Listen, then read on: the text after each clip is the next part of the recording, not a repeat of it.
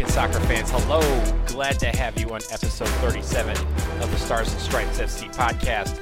Donald Wine here, co manager of Stars and Stripes FC, your source for all things U.S. national soccer teams, the players that comprise them, and the beautiful game in America. It is January 28th, and we have some things to cover. We will cover the women's national team and recap their 6 0 destruction of Colombia last weekend. The men's national team takes the field for the first time in 2021. We will preview that matchup against Trinidad and Tobago. And we will also cover some 2026 World Cup news and dive into the cities that could host as host venues five years from now. I want to start with the women's national team. They took on Colombia last Friday in what was the second of two matches they played against each other. The first one wasn't close. We discussed it last week, and this one was pretty much a bloodbath. Three goals in the first half for the women's national team, three in the second, a 6 0 victory, and it got started early with the phenom Catarina Macario scoring her debut goal in the third minute. Just an exciting, exciting debut start for Macario, and to score three minutes in, of course, that's what dreams are made of. And, and glad to see that she has finally scored her debut goal. Uh, it didn't take long. It only took a, it only took two games, but she's on the mark. I will say this was the first match in over 10 months that a Mewis didn't score. No goals from the MUI in this one, but we got a brace from Megan Rapinoe, the goal, as I mentioned, by Macario, and then goals by Lynn Williams, Lindsey Horan, and Midge Purce in the second half. We had two things happen in this match that shut down the internet, besides Macario's goal and Pinoe getting back on the scoreboard. The first thing, Crystal Dunn. Second thing, Midge Purce. Both of them were second half substitutes at forward. They were free. Both Dunn and Purce were playing at the same time as forwards in this system, and they showed that they probably should be playing there all the time. Yes, Crystal Dunn is the best left back on the planet. Yes, Midge Purce is a dynamic talent at left back or right back, but both of them were placed in their natural position at forward, and they dominated. Crystal Dunn with the assist on Horan's goal, and then Midge Purce scored in the 86th minute. This is why you free Midge. This is why she should be free. Seriously. Crystal, too. Amazing to see. Women's soccer Twitter lit up the night when they were in the game as forwards. It was outstanding. Vlatko, do this again, please. And again, and again, and again, and again. But back to the game. Get a load of these stats. The women's national team had 33 shots. 33 shots. 12 on goal, 6 went in. Colombia only had 2 shots, none on frame. The U.S. had 20 corner kicks. 20. That's incredible. Colombia had zero. 20 to 0. What an incredible stat. Shows how lopsided this game was. And it was a great showing for the best team on the planet. Next up for the U.S. is She Believes Cup, which will begin on February 18th. They were scheduled to play Canada, Brazil, and Japan. But just today, as we record on January 28th, U.S. Soccer announced that Japan is out. They have withdrawn from the tournament. They will be replaced by Argentina, who last faced the U.S. back in December of 2014. So that would theoretically be an interesting matchup. However, look to see what roster Argentina actually brings to She because their main group of national team players have been protesting their federation to get fairer wages. And so I don't expect many of their stars, like Estefania Banini, to be included on that roster. For now, though, the best team in the world, they took care of business last week against Colombia, and now they get a couple weeks of break before they run it back for She Believes.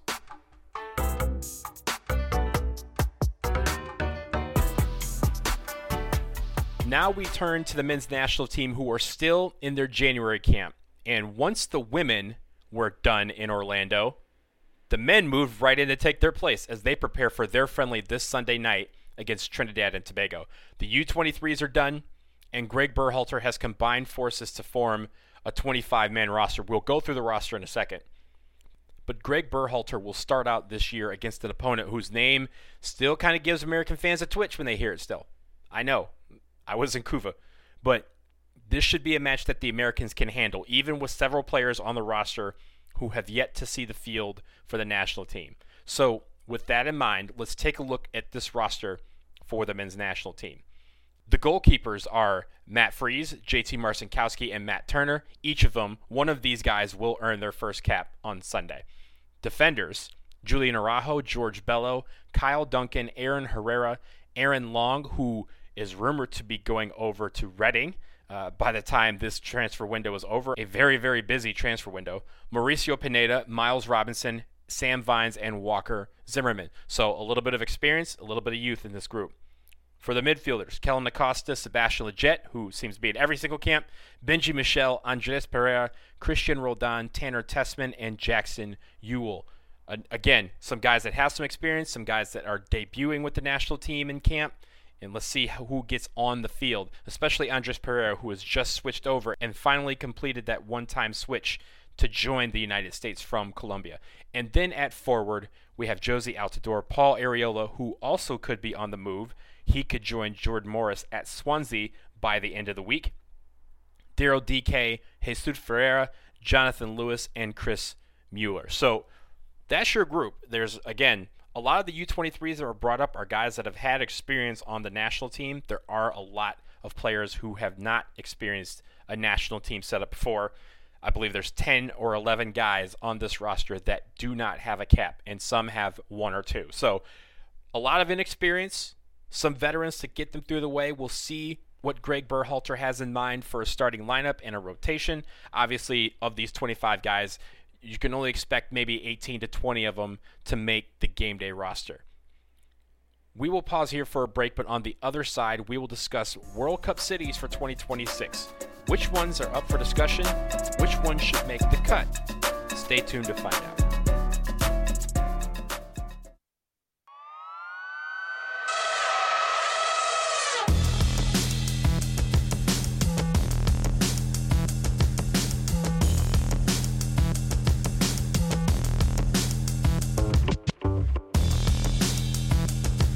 We are back, and we are now shifting to the 2026 World Cup, which, as you all know, will take place in the United States, Canada, and Mexico five years from now.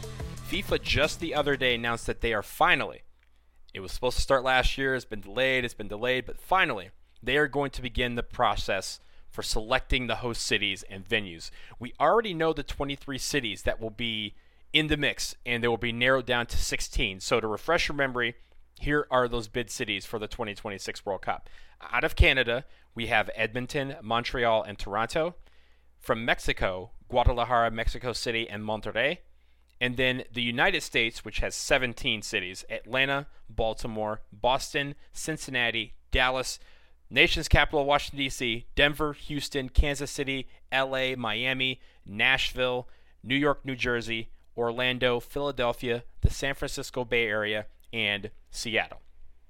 Mexico and Canada, for those three venues, all of their venues should make the cut because FIFA has said they want at least three venues from each country. So theoretically, Edmonton, Montreal, Toronto, Guadalajara, Mexico City, and Monterrey should be solid. However, there could be a twist in it because each of the Mexican cities could have matches at two stadiums. If any do that, my guess is that would be Guadalajara, which has the Jalisco and the Akron, they are being used in March for the Olympic qualifying championship for CONCACAF. But for the United States, we have to figure out how to narrow 17 cities down to 10. Now that we know the cities, I'm going to go through them and see which are basically sure things, which ones are probable, which are contenders, and which I think are long shots. Let's start with the sure things LA, New York, New Jersey, Dallas. Simple. Those guys are going to host the quarters, semis, and final between them. Early reports has the final being scouted for MetLife Stadium in East Rutherford, New Jersey, but SoFi Stadium in LA could sneak in there, and AT&T Stadium, you can never count out Jerry World ever. So those three are almost assuredly solid. They have to really just decide they don't want it to not be a part of this final group. The probable ones, I think, are Atlanta, Baltimore or DC, and Houston. The reason why I say Baltimore or DC, there has never been a World Cup, ever that has not involved the national capital of that country that's hosting it. And that includes 1994, which had games right here in Washington, D.C. Baltimore's hope is that they can be included in that national capital region, sort of like the Bay Area. And if that's the case, they have a better shot at hosting over DC, which is theoretically FedEx Field in Landover, Maryland. If Baltimore wins it or DC wins it, I don't think both get it. So I think one of them is probable. But the question is which one of those? Atlanta and Houston, two top notch facilities, ones that World Cup officials have loved, and you have to think that they are in the mix and probably will get matches during the 2026 World Cup. The contenders are stadiums that I think absolutely could host, but I'm not quite sure if they make the final 10 because there's just too many cities. Denver, Miami, Nashville, Philadelphia, Bay Area, and Seattle. From this group, there's got to be some of these that make the cut. I don't know if all of them will, but at least some of them will. And again, with each of them, you have great facilities, you have cities that people want to visit. Seattle might be the one that's closest to the long shot there, but I think would obviously, as you guys all know, would be able to host a soccer event to success with a full stadium. The long shots, to me, Cincinnati, Kansas City, Orlando, and Boston. Of course, I could be wrong about all of those, but that's just the feeling I have at this point. What FIFA is going to do is go to each of these cities, visit them, hear their proposals, and then make a final decision along with the host committee for the World Cup. Cincinnati, KC, Orlando, and Boston are the ones I think have a little bit more to prove to get into that final 10, but easily, again, could be one of these that end up in the final cut. It's not that they aren't great cities, it's not that they aren't great stadiums, but there's a lot of competition in this group. And I think, really, when you think about it, the only sure things is that LA, New York, New Jersey, and Dallas are going to be it. And then one of Baltimore or DC, in my opinion, because the World Cup is always hosted in the nation's capital. We'd like to see more about what the bid cities are proposing with regards to events, creating fan zones, but honestly, and this goes out to every major city and every host country, they should be having fan zones going for these games. I don't care if you're hosting matches. Fan zones will draw people in, it'll create excitement about the World Cup. That's what the big company is looking for. They may not be official, but it should happen to showcase the biggest tournament in the world. So we will stay tuned to this. It's obviously going to be something that pr- proceeds later on this year, and they hope to make a decision by around the fall time. So we'll hopefully see later on which cities make the cut to officially become 2026 World Cup host cities. Before we get out of here, I wanted to make note that on Monday is February 1st and is the beginning of Black History Month in the United States. And as I've done in previous years, I am going to attempt to bring you 28 stories on black soccer history, black athletes, and other black people making their mark in the game here in the United States and around the world. I also hope to bring you some interviews on this podcast throughout the month, so stay tuned for all of that. You will want to subscribe if you haven't done so already so you don't miss any of the great information coming your way. And also stay tuned to starsandstripesfc.com where you can get all the latest news and learn and educate yourselves on some of the history that we have coming in during Black History Month. You won't want to miss it. So, for now, that will do it for episode 37 of the Stars and Stripes FC podcast. So, until next week, enjoy the men's national team match this weekend and take care.